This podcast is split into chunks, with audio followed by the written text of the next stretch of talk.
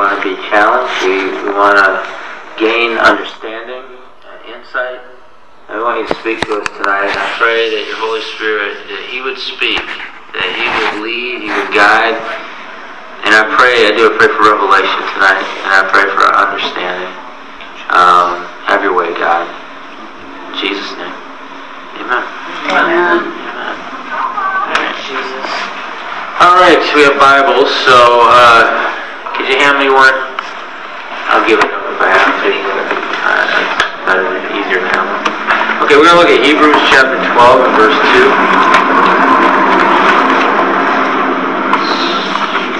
Hebrews twelve.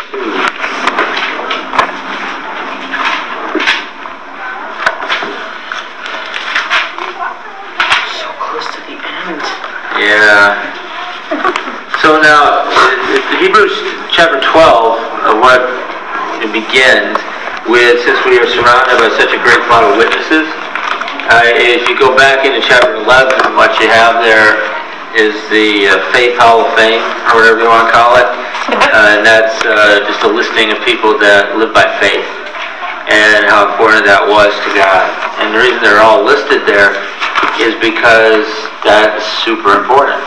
Uh, God requires faith, and He requires us to have faith toward Him. That our relationship with Him is not based on Uh, works. It's not based on how good we are. It's not based on morals. It's not based on any of the things, any of the traditional things that people really think it is. Uh, and, and some of those traditional things are promoted by the church. Uh, anything, anything to substitute for real faith. Right? Anything. Because that's what people have a hard time believing.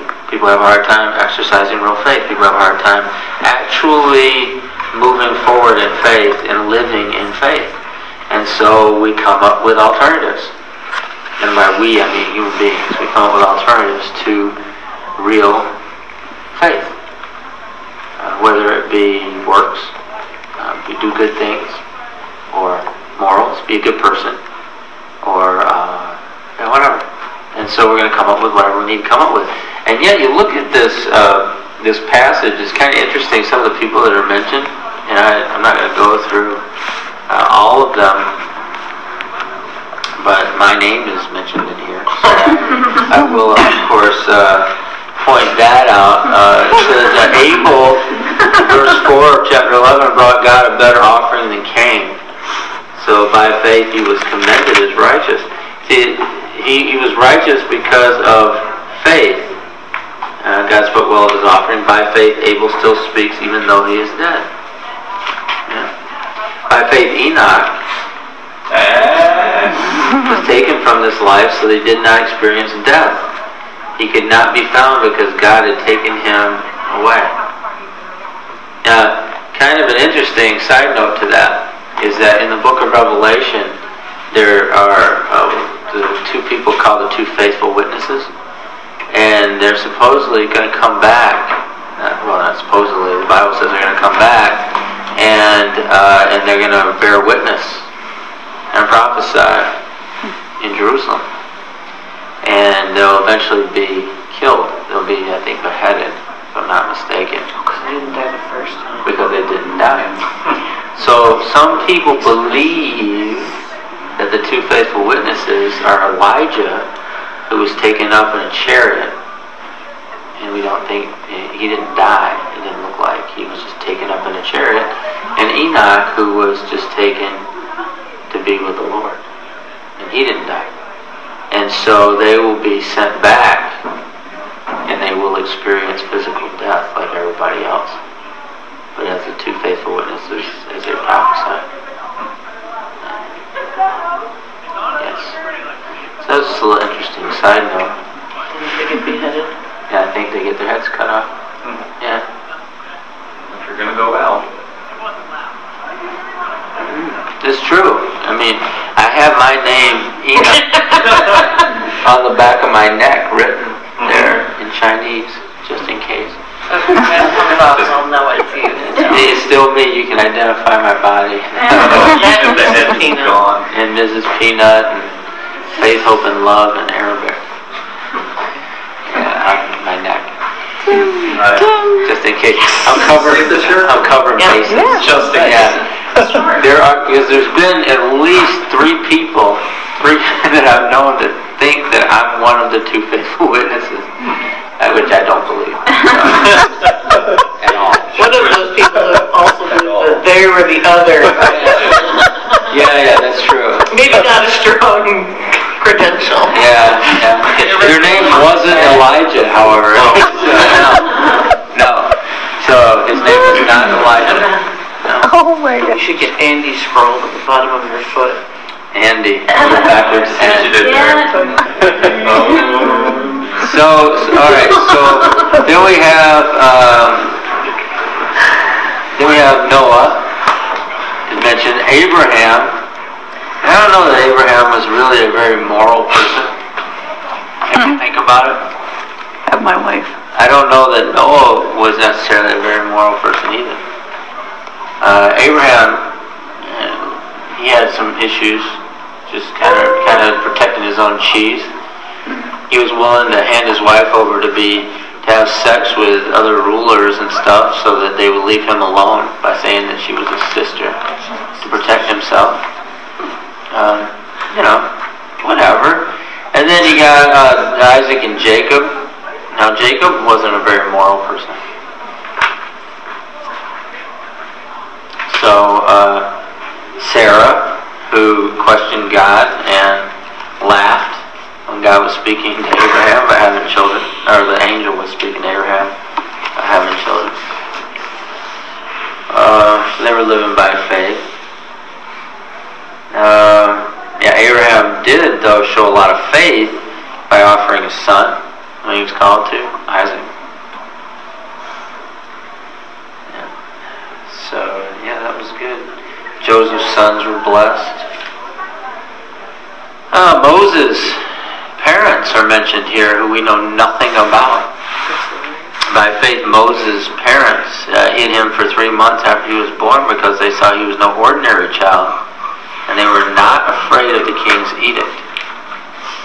By faith, Moses, when he had grown up, refused to be known as the son of Pharaoh's daughter, but instead chose to be mistreated.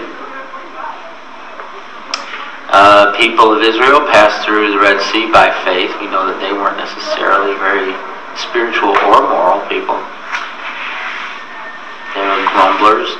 Now, here's a good one. Verse thirty-one. By faith, and she's she's actually identified in verse thirty-one, the prostitute Rahab. Not a moral person. Alright? Just not. Alright? So, I, the only reason I'm going through these, and I want you to think about this, I, And, and she's she's what I'll stop at. There's others that are mentioned here, but this is what's important to God. And this is what I was trying to get at with this. Faith is the issue. Faith is the fundamental issue with God. And when you hear people teaching and preaching on other stuff, even me, you got to keep in mind that, yeah, there are other things involved in our relationship with God. There are other things that have value and have weight. But the issue, the most important issue, the thing that God looks for is faith. It's faith. I don't know if you remember, I was talking I was talking about the thief on the cross. Kind of my go-to. You know, he's my go-to guy when it comes to people arguing about stupid stuff. Like people want to argue, well, you have to be baptized to be saved. No, you don't. Uh, you have to say the Lord, you have to say the sinner's prayer to be saved. No, you don't. Uh, well, you have to repent of all your sins. No, you don't. Well, you, you have to, uh, I mean, anything. Just name it off. Just go. See, my go-to guy is the thief on the cross, the malefactor. Because he's the guy that he didn't have any of those things. He didn't do anything. He expressed a faith in Jesus. That was it. That was all. It wasn't, I mean, it, you start looking at all the conditions people want to put on salvation, all the conditions people want to put on being a, a Christian, all the conditions people want to put on knowing God or going to heaven or whatever you want to say or however you want to put it. All these people have all these conditions, But your go-to guy is always the malefactor, always the thief on the cross. And the reason it's the thief on the cross is because he didn't do anything. In other words, read the story. Now, I was telling the youth this stuff one time, a few weeks ago. And I was talking to them about the thief on the cross. And like, that's my go-to guy. And they, and afterwards, at least two of them, maybe three of them came up to ask me where the verses were about that.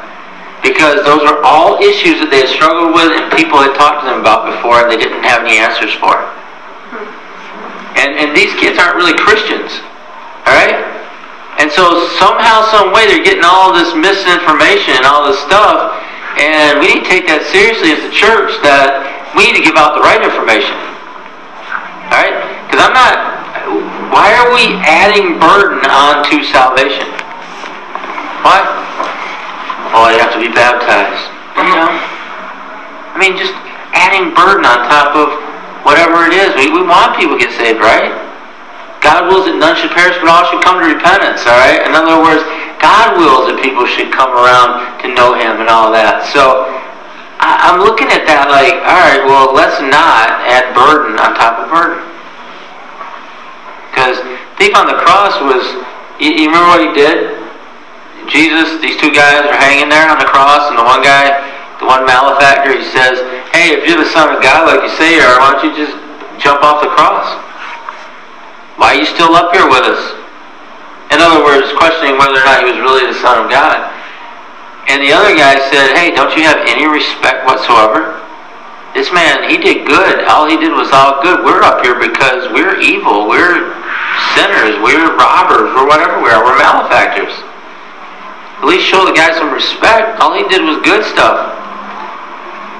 And Jesus' response to that, now does that sound like any sinner's prayer you really ever heard before? No. So Jesus' response to that said, oh, well, today you'll be with me in paradise. Mm-hmm. That was enough. How much was that? I don't know. He didn't say the words. He didn't say the words. He didn't get, he didn't, he didn't get baptized. Right? He, he wasn't necessarily, not, he didn't have a chance to be a moral person. He was a malefactor. He was dying the death of a criminal because he was a criminal. He was a convicted criminal. Alright? So, you, you look at that and it's like, okay, well... And people will say, well, that's the exception, not the rule. Why? Exception to what? Your rules? Right. Whose rules? I don't even know. And so you look at verses like, you look at passages like Hebrews eleven. It seems like the rule is that, to me. The prostitute Rahab is counted as righteous because of her faith. Alright, she's a prostitute. Now, find me any Christian that will count any prostitute righteous. Anyone. Anyone. None. Zero. Nobody's looking at her like, oh, she's got a heart of gold. She's yeah, righteous in all her ways. No, she's a prostitute, okay? That is not a righteous way to make a living. It's sinful. At least by any standard I understand. And yet, by faith, she was considered righteous by God. Now, what does that say about our standards of righteousness then? What would that challenge in us? Whose side do you want to be on on the Rahab question? I mean, seriously, who, who you want to be on on that side? Do you want to be a person standing back and by your judgment of righteousness saying she's not righteous? Or do you want to agree with God that by her faith, she is righteous? You see what I'm saying the problem is? Do you understand the issue, the problem here? Yeah. Because the problem is bigger than us. The problem is bigger than you. The problem is bigger than your church or your former church or, or whoever it is that instilled you with ideas or, or those kind of things. It's bigger than that. It's a human problem. And if anyone's going to bear a standard of grace, bear a standard of faith, bear a standard of what real righteousness is, it has to be us. Even if people look at us and tell us we're wrong to our face, that's happened to me many, many, many, many times. It's going to happen to me more. It'll happen to me many more times in my life where people will be like, no, you're wrong.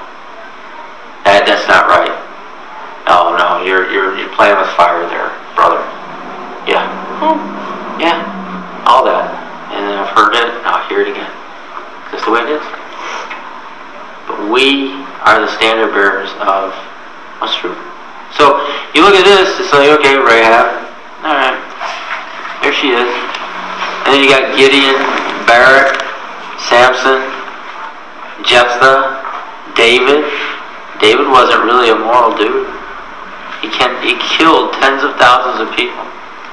Tens of thousands. You say, oh, well, that was in war. No, not Uriah. There's a murder. There's the war of his loins. Yeah. So, I mean, he was not a moral person. David was not a moral person, but he was a man after God's own heart, and God loved him. If you ever want to really, I mean, uh, there's a book that I've, I've read, I think, twice, and it molded, and I haven't read, haven't read it since, but I think I have it on my Kindle now. It's called The Life of David by A W Pink. It's like this thick in, a, in real form. All right? And all it does is go through the life of David. That book changed my whole perspective on David, God, and God dealing with people in the Old Testament, in the Old Covenant. Just changed, changed the way I saw it. There's a smaller one by A W Pink called Elijah, which was awesome too, but that one molded too. But as I, I looked at, and I remember reading those, and you look at these men, they weren't particularly moral, they weren't particularly righteous by our standards, and yet God loved them. God used them. God, God protected them. God took care of them.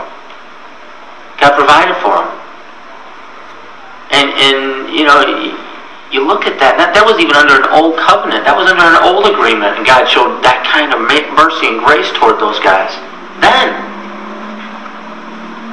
how much mercy and grace is He showing us? That we're not accepting, that we're not even looking at, because we can't think it's possible that He could feel that way toward us. And yet He does.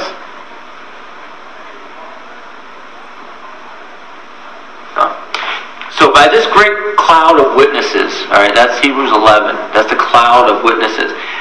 And he goes into, he says, let us throw off everything that hinders uh, and the sin that so easily entangles. Let us run with perseverance the race marked out. All right. So here's a shift that takes place, and it's a, it's kind of a, it's a word picture. The Bible is full of word pictures, all right, but we don't understand them because we don't get the culture and we don't get the language. And so what happens here is there's a shift, and you've got this great cloud of witnesses, and what I want you to see it is like a big crowd of people in a stadium. Because the shift that's about to take place here is that then he, then the author of Hebrews shifts the focus back to us and begins to describe us as an athlete, uh, either a a, uh, a gladiator, which he starts off with, or a runner. And you have to put ourselves, and he begins to describe what looks like a big stadium where people would watch gladiators, or a big stadium where people would watch runners. They would watch the games, the Olympics, or whatever it would be, the games that were going on then. And so we have this great cloud of witnesses. In other words, all of these people, this big crowd of people in this stadium, and they're looking and they're watching us. And what this verse says, and this is the shift in it, it says, therefore, since we are surrounded, you see that word surrounded? By a great cloud of witnesses. In other words, this crowd of people surrounds us like in a, an arena is what it is. And we are surrounded by this crowd of people, these witnesses in this arena. What's a witness? Someone who watches. Or someone who can bear testimony. Can bear testimony. Okay? So we got all these people around us. He says, let us, and here's the first picture, throw off everything that hinders and sin so which easily entangles. And so what that's a picture of is they used to wear, like a gladiator or a Roman soldier would wear their sword, and they'd have a shield, but then they'd have a cloak. And so if they wanted to use their sword, they would need to discard their cloak so that it wouldn't, I mean, no offense, Patrick, but they'd have to discard the cloak so that they would be able to, they would uh, so they'd have to pull the sword. And but if you didn't discard the cloak, then you got all this fabric and you're trying to pull the sword, you get entangled. You can't get entangled. Or you're trying to move. And if you want to try to move laterally or backwards, let's say you step on your cape. Alright, that's an entanglement. Or it wraps around one of your legs, or it gets wrapped around your arm. And so what this verse is, the, the picture that you see here, is you're throwing off the cape so you can get to your weapons. You're freeing up so you can fight, so you can move. You can shuck and jive a little bit, all right? And fight like you're supposed to. Whether you be a wrestler or whether you be uh, a gladiator, whatever game that you're a part of, that athlete, whatever that you're doing, you need to get rid of the excess garments so that you can move and do what you need to do. All right, so that, that's the first descriptor. Then the next word picture, it says, and let us run with perseverance the race marked out for us. And so then we get to verse two. Here it is. Fixing our eyes on Jesus, the pioneer and perfecter of faith, for the joy set before me, endured the cross, scorning its shame, and sat down at the right hand of the throne of God. So it starts off with this idea of, uh, of fixing our eyes. So, so here we are. We're in the arena. We're in the arena. And either we're going to wrestle, we're going to fight, we're going to gladiate, or we're going to we're going to run. But we're, we're participating in the games. We have a crowd of people around us that we can look at. We say, "Oh, hey, they did it! They did it! They did it! They they went through it! Oh, they look at they're they're over there." Whoever it is, whether it be Abraham or it was Isaac or Rahab's over there, and she went through this. All right, by faith. And so we've got all these people surrounding us that we know competed in the same games that we're competing in right now. And they're, they're, they're looking at us. And so we're given instructions. Throw up anything that's going to entangle you, whatever that is. Even if it's your favorite cloak. Even if it's your favorite jacket. Even if it's your favorite shirt. If it's going to hinder you, it's going to entangle you, you've got to get rid of it. And then you look and you say, okay, what is it that I'm supposed to do? You get a hold of that. You get a vision for that. And then what it says here is that, that we fix our eyes on Jesus. Now this is a this is kind of a weird phrase. We don't really have a phrase for this in English, and so it's, it's kind of a, a a weird thing. And what it means is that literally we're looking off from other things. All right. And so the idea behind this is that all of the other things going on around us. It gives us instructions. Like we got the cloud of witnesses around us. We've got the race before us. We, we, we understand where we're headed, what we're doing. We understand who's around us, who's been through it. We're encouraged by that. We know it's possible. We know that God can get us through. And he says, stop looking at everything else. In other words, you're, you're gonna you're gonna look off other things. In other words, whatever's around you, whatever's going on to the side, whatever distractions there are, shiny things, bright objects, flashing objects, whatever's going on around you, don't look at those. And that's what this, this verb is talking about. But it's, it's looking away from other things, like physically looking away. In other words, this is an act of your will. We usually only look at this in one way. It says to fix your eyes on Jesus. But what The, the verse really describes is us making a choice not to look at other things. I'm not going to look at that. I'm not going to look at that. I'm not going to see that. I'm going to, no, I'm not going to pay attention to that. And making those kinds of decisions in our life. Not just focusing one thing, but also actively unfocusing on other things. So we're really talking about a singular point that we're looking at. And that would be Jesus. So we look away from everything else to look at Jesus. Why? Because He, it says here, because He is the pioneer and perfecter of our faith. Or He is the founder and He is the completer of our faith. And and those two words are contrasts. Those are two two contrasts. He, that's what it says is he's the one who starts our faith, and he's the one who ends it. He is our faith. He is the bookends, and probably everything in between. Right, which that usually the, that kind of phraseology. You, you, where else you see that in the New Testament? He's the beginning, he's the Alpha and the Omega. Meaning he's beginning and the end. Revelation one eight, one eleven is what refers to that, the Alpha and the Omega. So he is the start, he is the finish, he is the founder, he is the perfecter.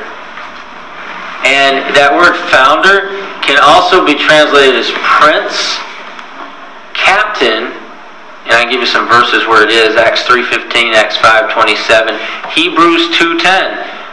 Prince or captain it can be translated as, or champion.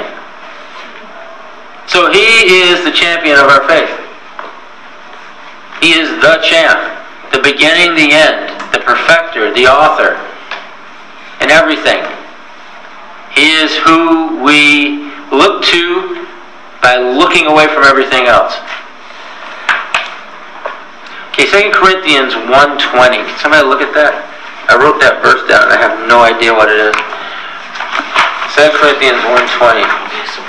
Yeah, it's going to be a surprise for me too. No matter how many promises God has made, they are yes in Christ. So through him the amen is spoken by us to the glory of God. Okay. Uh, the reason that this verse, you look at the couple line in front of it, is uh, so he is the yes and the amen. Alright? So in other words, that, that's another example of that kind of contrasting bookending uh, of who Christ is in our life. That it's going to start with him, it's going to end with him, but it also consists of him. In other words, what, what promises do we have? Well, they're founded in Him. What understandings do we have? What uh, what things do we count on that God's going to do in faith? Well, it's He started that.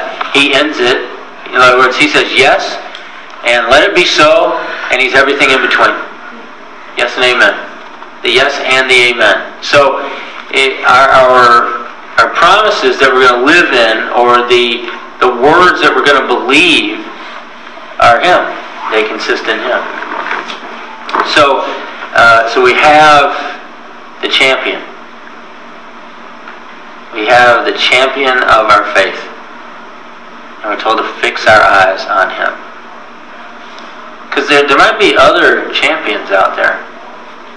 Or supposed champions, I guess. It could be successful people. There could be uh, different definitions of success.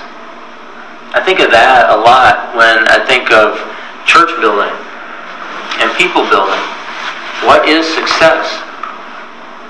And and how do you concentrate on what's important?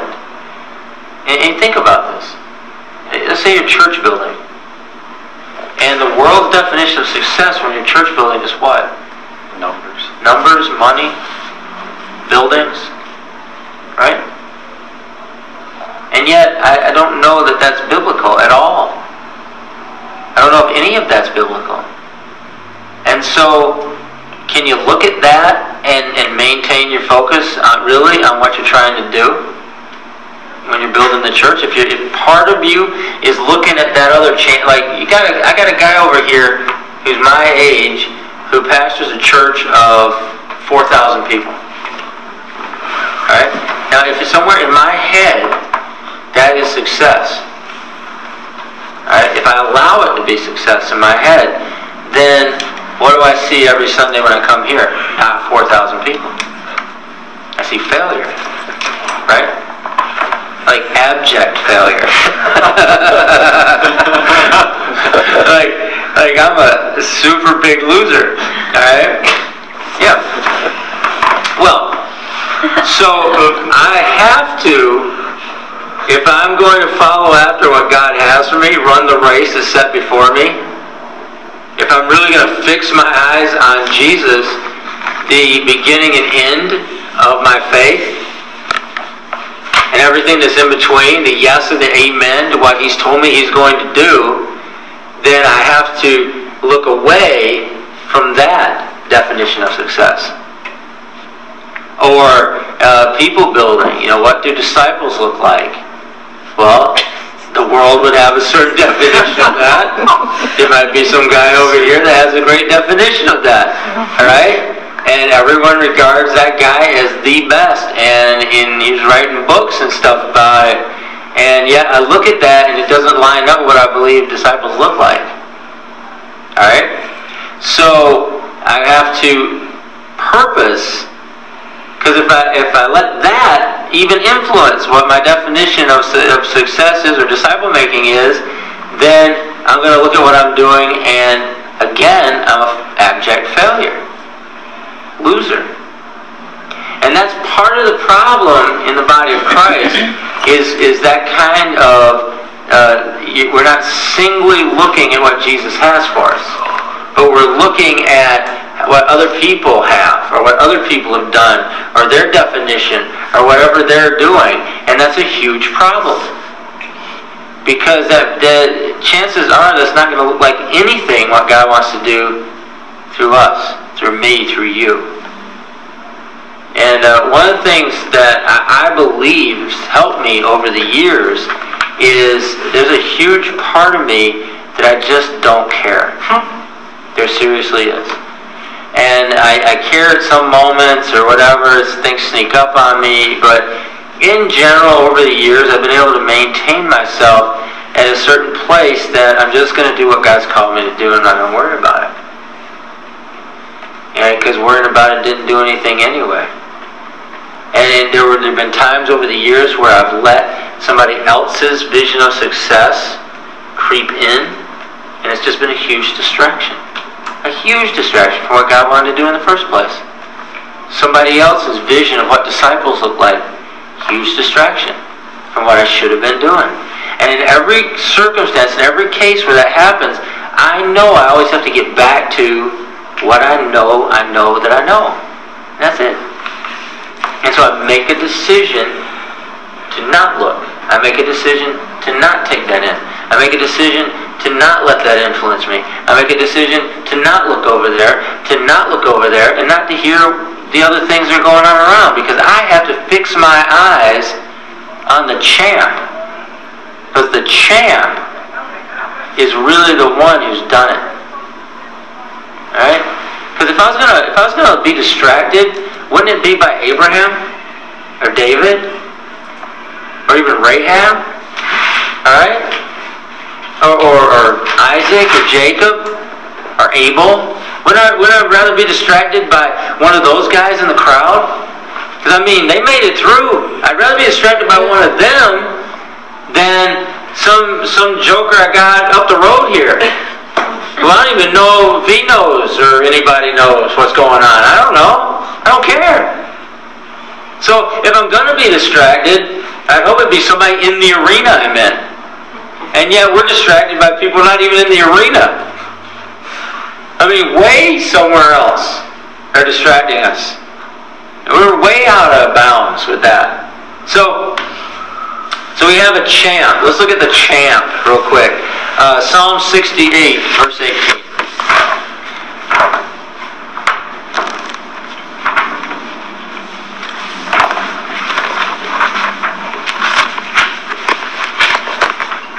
Psalm sixty-eight. And if you read Psalm sixty-eight, you got this song uh, that, I mean, this is David. This is David all the way. Alright?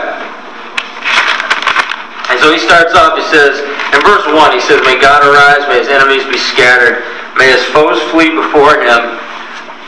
May you blow them away like smoke, as wax melts before the fire. May the wicked perish before God.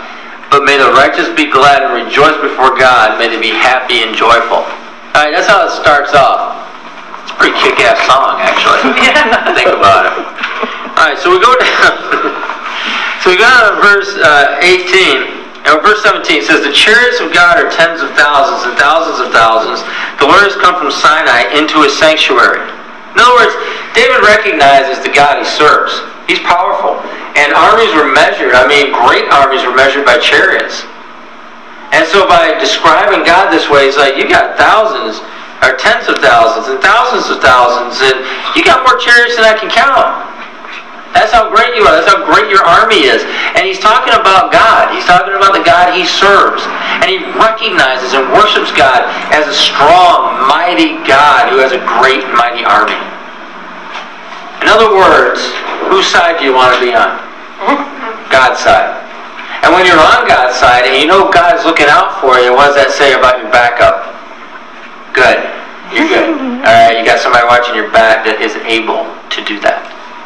All right, and he knew that. David understood that. So he, he talks about that. So verse uh, seventeen, chariots of God are tens of thousands, thousands of thousands. The Lord has come from Sinai into his sanctuary. Verse eighteen, when you ascend on high, you took many captives. You received gifts from people, even from the rebellious, that you, Lord God, might dwell there. What does that verse mean? Well, I want you to think about what that verse means. There's a, there's, some, there's a couple powerful things in that verse.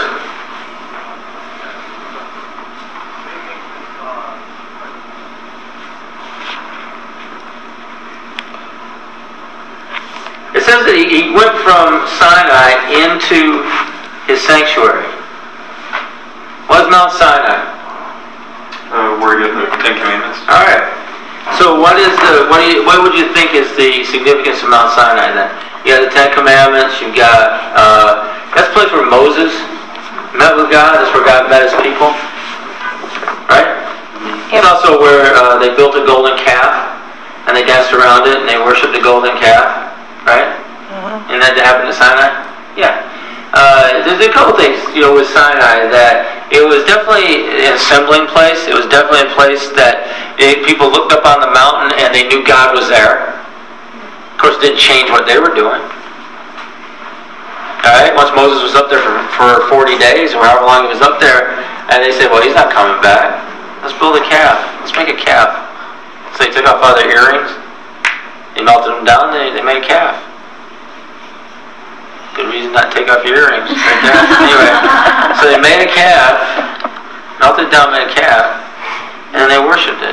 You know, and it wasn't just like outliers doing that, like out on the edge of the camp. It was Aaron. He was the high priest. It was Aaron the high priest. I mean, he's the one that made the calf and fashioned it and was leading the dancing around the idol worship and stuff. That's really weird. Because God was right there. He was right there. He was right on Mount Sinai. Lightning flashing and thunderings and, and clouds and everything. Alright? He was right there. And he was showing himself to Moses. He was talking to Moses. He wrote the Ten Commandments with his own finger. Throw them out. Alright. So Sinai is an interesting place because it's, in one breath it's like the place where God is, you know, to the children of Israel. You know, where he met with them. Not that he lives there all the time, but it was a place of meeting. It was a place of of of being with him, of communicating. Of course, it was through Moses. But it was also a place of rebellion, disobedience. It was a number of things. So, this says that God came down from Sinai as an army. The army of God, the chariots, the tens of thousands and thousands of thousands of chariots that God has. They they descended from Sinai. And that was that, that meeting place. That was the, the Ten Commandments. That was uh, Moses uh, face to butt with God. And, and all that was happening up there, his hinder parts. Face to butt. Hinder parts. Well, yeah, he, he, Moses said, I want to see you, God. And, he's, and so God passed by and he showed him his hinder parts. He oh. says, yeah, face to butt. All right?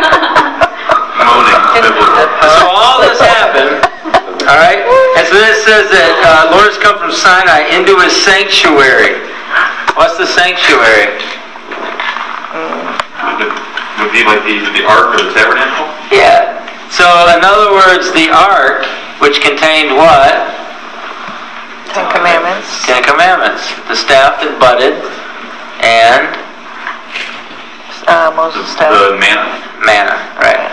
So, So they got the ark. He brings the ark into, you know, that was a huge celebration, right? When, when David brought the ark into Jerusalem and finally put it right in the sanctuary where it belonged and everything, that was a huge celebration. It took some doing, too. They messed that up. Mm-hmm. All right? They messed it up. So, so very symbolically, you got Sinai, you got the law, you got all that, and then here, here he is bringing him into the temple. So he says, the Lord has come from Sinai into his sanctuary, symbolically through the ark. Alright. But what's the sanctuary? A place of worship? A sacrifice. Yeah. A place of meeting with God. That's the idea behind it. Okay? And then it says, when you ascended on high, you took many captives. What does that mean? Where do you know this verse from in the New Testament? Anybody know?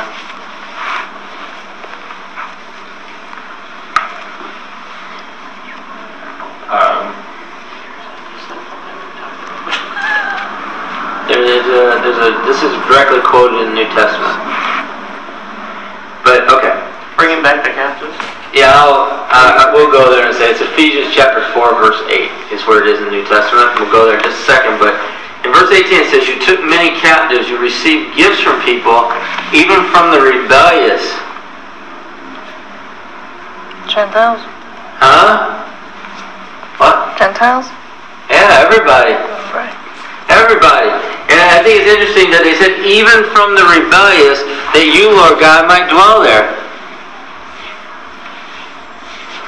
So I, I look at this this passage and, and what it's talking about. This is like you, you ascended on high. You're the champ, right? And that's the descriptor here. This is the descriptor: is that when you ascend on high, you're going to the highest place. You're going up on the throne. You're going up to the pinnacle. You're going up to the palace. You're going up to the, you know, wherever it is that you're going to dwell. And and that is the best of the best. You're the champ. You're the victor. You're the prince. You're the captain. You've done it. And so when he ascended on high, he received gifts from people. In other words, people worshipped him. Even from the rebellious. And this is talking about a worship of God, that you, Lord God, might dwell there. Where? In the midst of the praises of His people. Even the rebellious. Meaning, can mean the Gentiles. Can mean those that had walked away from their faith. It could mean those that didn't have any faith up until that point. It could be any of those things. It could be the disobedient. It could be the sinful. It could be the people that everybody else gave up on. It could be whoever. Even the rebellious. And the Bible says rebellion is as a sin of witchcraft. But these people, these people turned to worship him as he ascended on high. In other words, as he took his rightful place of victory. People worship. Okay, Ephesians four eight. Now keep that in mind, because remember, David wrote that song. David had had many victories, and many times David had ascended on high. And people had brought him gifts. Kings of the earth had brought him gifts. Alright, literally. And, and he was established as king over Israel. So he understood what he was talking about here. He's talking about on a different scale, but he understood. So you got the word picture of that? Do you see it? Mm-hmm. Alright. I gave you a little theology about the Ten Commandments and the Ark and stuff, talking about that, but the real word picture is a victor, uh, king, captain, prince, that is ascending on high. And then people are turning to worship him. Okay, Ephesians four eight. And see Jesus here. See Jesus in the Old Testament and see Jesus here. This directly relates Jesus to that psalm. You got to understand that. Alright, verse four of Ephesians four. There is one body and one spirit, just as you were called to one hope. As you are called, one Lord, one faith, one baptism, one God and Father of all, who is over all and through all and in all. Verse seven, but to each one of us grace has been given as Christ apportioned it. This is why it said, When he ascended on high, he took many captives and gave gifts to his people. Now, what's different about that and the verse we read? He's the one giving out. Yeah. Instead of receiving. Yeah. Okay. So what does he, in verse nine, what does he ascend mean except that he also descended to the lower earthly regions? He who descended is the very one who ascended higher than all the heavens in order to fill the whole universe. So Christ himself gave apostles, prophets, evangelists, pastors, and teachers to equip his people for works of service so that the body of Christ may be built up until we all reach unity in the faith and the knowledge of the Son of God and become mature, attaining to the whole measure and fullness of Christ. So you see the championship picture here.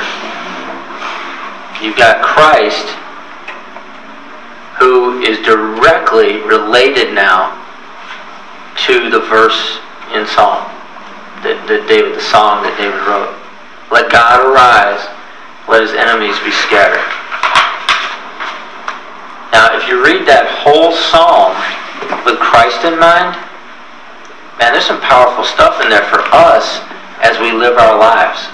For us as we go into the mission field, for us as we're going to dark places, we go into places where, you know, we're a little, a little sketchy and stuff like that that God calls us to. But you read that whole psalm, Psalm sixty-eight, with Christ in mind, and who we are in Christ, that's a powerful statement as to our backup. That's a powerful statement as to God protecting us and keeping us and being with us. It's a powerful statement. And so this one verse here that he quotes, this is a direct, directly relating Christ into that psalm. Directly. Right? And so it says each one of us has been given grace as Christ would give it to us. Whatever that's going to mean. Okay, and then he goes down. That grace has to do with our call. That grace has to do with what God has for us. It has to do with the vision that God gives us. It has to do with who we are in Christ. That's what that grace is. Okay? That's not talking about the grace that we're saved by. That's not apportioned like that. What is apportioned is, you know, who are you going to be? And Christ decides that. What part of the body are you going to take? You know, what place are you going to take in that body? All right? Those are the things he's talking about there. He says, this is why it says. You got to understand that. This is why it says that he descended, he ascended, he took many captives. But it's kind of funny because he turns it around here, doesn't he? That we're going to worship him. I mean, we're going to bring our gifts to him. Alright? We're going to worship him. But he turns and he gives gifts to us. And what's brought out in this passage is not a direct quote. And the reason it's not a direct quote is because it's adding something. Yeah, we're going to worship, but he's going to give gifts to us. Because he chooses to. Because that's his grace. And we'll each be apportioned whatever gifts that God gives us. That's the grace he's talking about in the verse before that. That's what he's going to do. He's going to give gifts to the church. He's going to give gifts to us as individuals. In particular, here he's talking about the gifts to the church in the form of the apostle, the prophet, the evangelist, the pastor, the teacher, and whoever else, and whatever else our role is going to be in the church. That's the apportioned grace that he's pouring out through us. So it says that he ascended on high and he took many captives. What does he ascend except that he also descended to the lower earthly regions? Now, now I know the Apostles' Creed says something about this. It says that he went to hell. Alright? And then he came up from hell with people that chose to know him, that chose to accept him. He preached to him and he gave him that chance. Now, there are other verses that would seem to indicate that. This verse doesn't, though. This verse basically says that how did he ascend into the heavens if he didn't first come to earth? Which he did. So he came down here and he went about the business that he was supposed to do. It says he who descended is the very one who ascended higher than all the heavens in order to fill the whole universe. That's Christ. So now he is all in all. He is by him all things are held together. Through him all things were made. Right, we know that from Colossians. And so we begin to build a Christology of who Christ is now. Not of his human, who he was as a human being. Not of his ministry here. Not of him doing everything he did here by the power of the Holy Spirit. But who he is now, he fills the whole universe. Who he is now, he can be in our hearts and he can be on the throne. who He is now. He can be in China in somebody's heart. He can be in my heart in the United States. He's everywhere. He fills the whole universe. He, he's holding all things together. He's creative by His very nature. And so as we worship Him, we're no longer looking at Him as, oh, He's that guy that was a carpenter. But he, and he was that guy. It's important for us to know Him as that guy, but He is filling all in all now. He's huge. And you know what? He's, he's brought us with Him. He's brought us with Him. Captives. Captives. Us. Ephesians talks about this early on. He says that we are seated with Christ in heavenly places. Yeah. Well, He's the champ, right? So where are we seated with Him at? Where the champ sits, where He ascended to. And that's the, that's the point of Ephesians when he says that, is that we're seated with Christ in heavenly places. Well, I feel like I'm seated at five twelve Westcott in the front of the church. Well, we are. But there is a spiritual reality that we can grasp or not grasp tonight. And how are you going to grasp this spiritual reality? How do you think? Where do we start tonight? Faith. Faith. We'll either do it by faith or we won't. The reality is we're seated with Christ in heavenly places. The reality is He's the champ. The reality is, is that He's done everything necessary and led us to that place. And He has apportioned out His gifts. He's apportioned out gifts to the church through apostles, prophets, evangelists, pastors, teachers, to equip people, to equip us in what God has called us to do, what He has for us as a function here to do. But that doesn't change one bit that we're still seated with Him at the top. And so we need to come from that perspective that this is, this is where we're at. Yeah, we got a job to do here. Yeah, we got people to reach. Yeah, we got stuff we're supposed to do. Yeah, it gets gritty and grimy sometimes, and it's scary sometimes, and the rest of that. But understanding where we are, understanding the reality of our situation, that is grasped by faith. That's why Abraham could be a hundred years old, but he still knew he was going to have a kid. Everything around him told him he couldn't. But where was his gaze fixed? Not on that. Not on the naysayers, not on the people laughing, not even on his wife laughing at him, not even on her. Fixed on the author and perfecter of his faith. You see how he had to shut it out for that to work? Well, if ours are fixed on Jesus, we're seated with Him in heavenly places. Well, we're going to have things come at us every day that tells us that's not true, right? I think.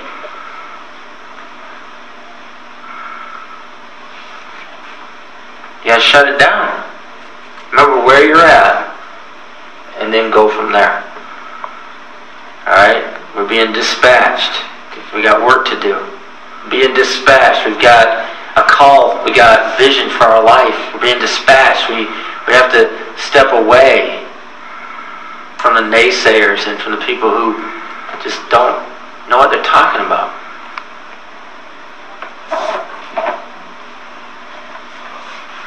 You know, in any other circumstance, what I'm telling you would be psychotic. The reason it's not psychotic is because it's real. It's, it's absolutely real.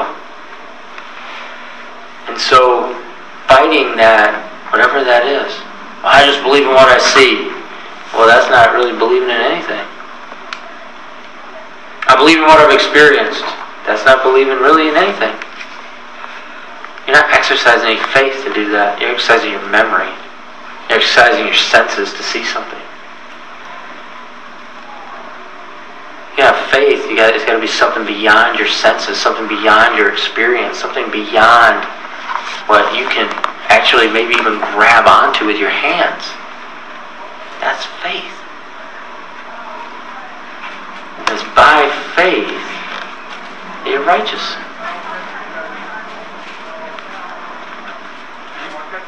Any questions about this? comments?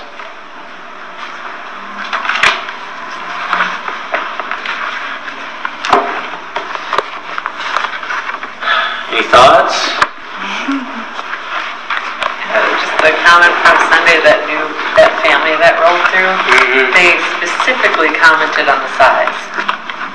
Yeah. Well, we're from a non-nation. It's much bigger than this, and it's it's like sounds like there's been a few other Christian-y people that have come through that have commented on that. I don't really think that much of it. But the size? Yeah. Like what they say. Well, it's much bigger than this. What is? The size of the church. How many people, you know, there's, you know, I forget how many thousands they said yeah. go to the church they're from. Right. Well, I mean, they probably look at us as losers. Right. Because we're doing something wrong, obviously, because um, we don't have sound.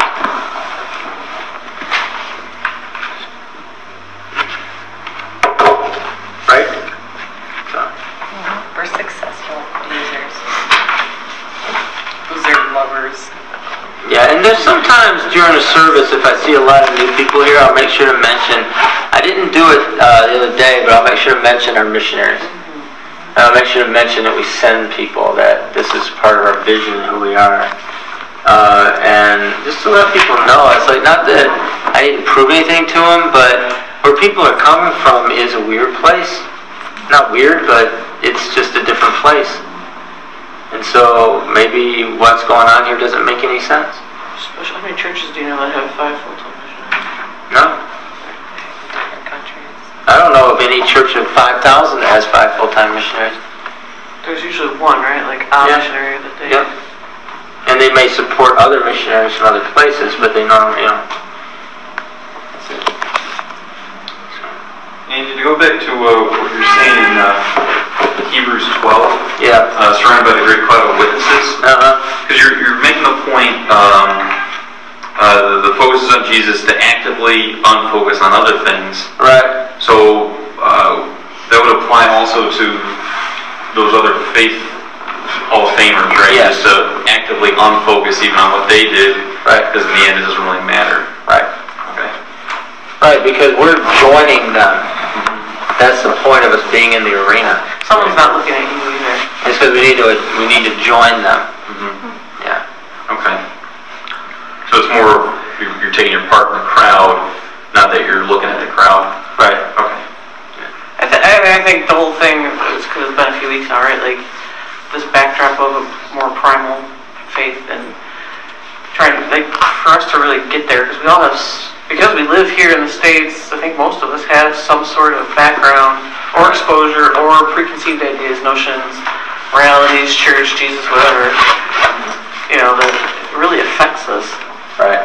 And in fact, it's just a simple grasping onto just what's true and real. And so I'm in really, I don't know, I think, it's, I think to skip over that would be a mistake if people are hearing that, to, mm-hmm. to, to kind of glaze past that point, because I think there's something really significant in that. Agreed. I like the, um, the breakdown of the arena. I guess that made sense, or it was a really cool picture of, like, seeing it as an arena or a coliseum, and we're in that fight, so what do we do? Do we choose to flee, or, I don't know, or we choose to fight as in the faith, like that, like that other people did, and, like, we're part of that crowd. And then it's like when we look at Jesus, okay, he's the one that's the main that we look at, but, you know, in, in his faith, in the end, like, Jesus, the people that he's crazy, yep. He died alone, Um, you know, dead criminal. So I guess the build-up or the, the explanation of, like, the arena, and then ultimately, like, looking at Jesus and, like, what would Jesus do? Like, as far as he wasn't, you know, put on a pedestal. He was, you know, murdered as a criminal. Right. So he was also judged by the church at the time as being a glutton, yeah. a wine-bibber, and a friend of tax collectors and sinners. So it's like how we kind of like tying into like how we build up Jesus to be this, I don't know, the Christology that mm-hmm. we decide who this, who Jesus is because we make him this way. Right. When it's like, whenever we break it down. And I like that. That makes sense. Mm-hmm. Yeah, because there's a church of today. Yeah. Well, I mean, and, and people have said this, but they don't really mean it. It's like, what would happen if Jesus walked into a church now? Like, would we even, you know, who would accept him? Who would, who would invite him in? I mean, if you think about the church then, the Pharisees and the Sadducees, the religious leaders, they saw him as a glutton, a drunkard, and somebody who hung out with the wrong crowd. So, how many churches wouldn't accept somebody like that in? Especially, how many churches would even let a person like that teach in their church? I mean, most churches, most evangelical churches, if they even know you drink, much less believe you're a drunkard, they're not going to let you speak in their church. Most of them are gluttons, so that wouldn't be a problem. But having the wrong, having the wrong connections and friends, and them seeing you with people like that, um, probably would exclude you from even being able to speak there. Now, I've heard that, that analogy used in different places, and I'm thinking to myself, yeah, you wouldn't let them speak there. Why are you bringing this up? I don't even know you. You know, why bring it up? Mm-hmm. I like how you um, took it down to the bare bones of what really matters, is like the faith and the two dudes on the cross. And because there's just so many, even doing evangelism, there's so many thoughts, like Martha's referring, like uh, whatever we bring to oh, yeah. where we're at that get in the way, or even people that we know, or we're at work, or this is impossible, or forget it, or I don't know. Yeah, uh, it's, it's funny because uh, Kaylin's been writing me. Because some of the girls she's reaching out to for kinship, they're just, they're just fucking with her. They're fucking with her. They're asking her questions, uh, and they're, she doesn't know this, and most people wouldn't, but they're just famous questions to fuck with Christians. Mm-hmm. And so, I, and I know they're just fucking with her, but, you know, she's kind of simple, like, with her faith and stuff, so she doesn't see it as that. She's asking me how to answer it. Mm-hmm. And, uh... you know, rather than just say, fuck you, uh, it would be, you know, this is how I would answer it or whatever. But when it comes right down to it, there's a real simplicity. And I'm like, like, I can answer these questions literally, or I told her, you can answer them through the foundational teachings. One or the other. And you take it back to a simple faith. Take it back to a relationship with God. Take it back to knowing God personally. That's it. These questions are meaningless. Most of them. Meaningless. Mm-hmm. Just fucking meaningless. So. I like what you said about um, Jesus, who he is today. Mm-hmm. I think it was like a mental check for me. Uh, I think I think about Jesus too much as who he was in the Gospels or whatever. Just right. Focusing on his life then. So right. fucking like thinking about what he's doing right now, uh, why he did that for yeah. right now, what's happening right now. So it's right. Yeah, cuddly Jesus, yeah. Mm-hmm. yeah you gotta watch oh, it. Jesus bear. Jesus bear. Oh, he's so cute. I'd like to see him as an angel, like a ninja warrior angel. Yeah. Like yeah. Jesus ninja warrior. That's yeah. what I'd like to see. All I did think of him like as a little baby, you know, as like a golden manger, a little fleece, golden fleece blanket, you know, a little baby Jesus. Little ghost diapers. Little baby God, ghost ghost diapers. Ninja warrior. Ninja warrior. Ninja warrior is good. All I think of Jesus is leading a choir. Uh, angel uh, choir, an angel that choir with Leonard Skinner playing, and all right, that's that's right.